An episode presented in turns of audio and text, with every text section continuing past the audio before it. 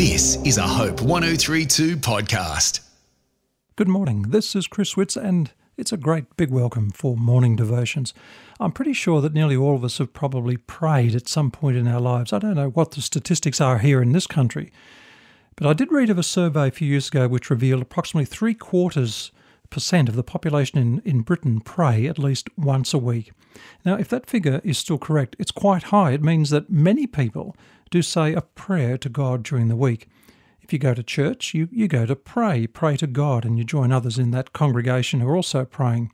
But have you ever wondered why so many people pray? Albert Einstein said that there's really only two ways to live. He said, Nothing is a miracle, or everything around me is a miracle. Now, I believe that there is a divine creator behind creation, there's a God behind all goodness. Therefore, if you and I can connect with Him somehow, that would be the most mind blowing thing we can ever do. And, and yes, we can by prayer. I mean, archaeologists keep digging up proof that people over the centuries have always prayed. People of many faiths pray every day.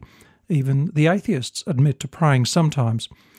And most people think of prayer in two ways. Firstly, there's a formal prayer, you know, the saying of grace before a meal, or formal prayers at church, or the God bless mummy, God bless daddy type of uh, prayer.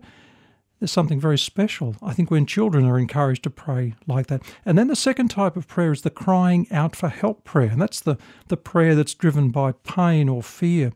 Psalm 143 in the Old Testament was one of these when David cried out in his prayer at a time of real danger. My enemies, he said, are chasing me, crushing me to the ground. I'm in total darkness. I've given up all hope and I feel numb all over. Please hurry, Lord, answer my prayer. Don't turn away and leave me here to die. That's Psalm 143, verse 3 and 7.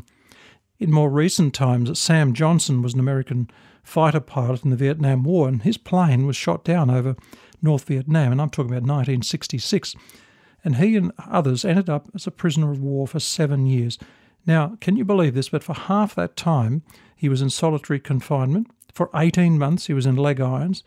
He experienced horrible torture, and the only thing that held him together during those years was prayer and God's grace. I'm sure that he and many prisoners cried out to God for help.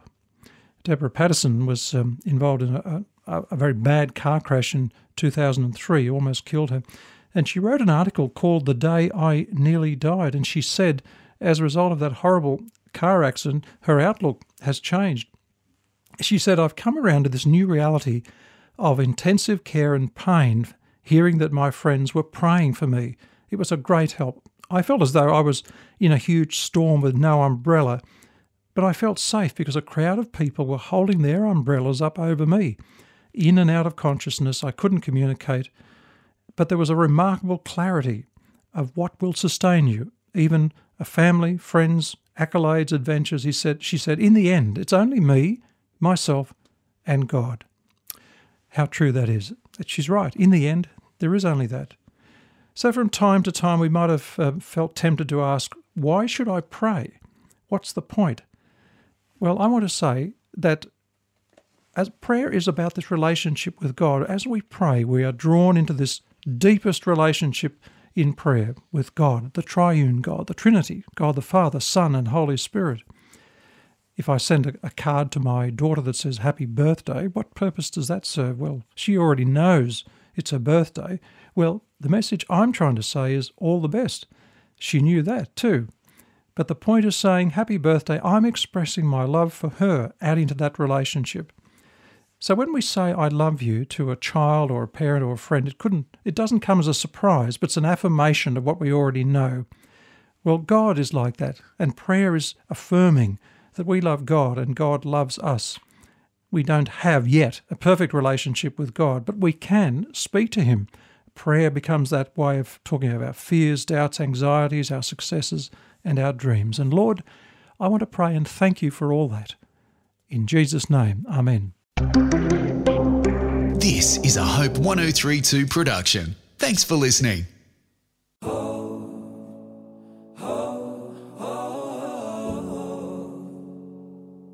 Hi, my name is Heidi Wiseman, and I host my podcast, Hopeful Reflections with Heidi. In this weekly podcast, I reflect on topics surrounding our everyday lives actively seeking biblical principles to anchor you deeper in hope. I talk about how God is everywhere and try not to miss the magic that surrounds us, regardless of our circumstances.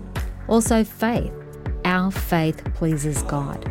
I talk about the measure of our faith and how it is like a currency.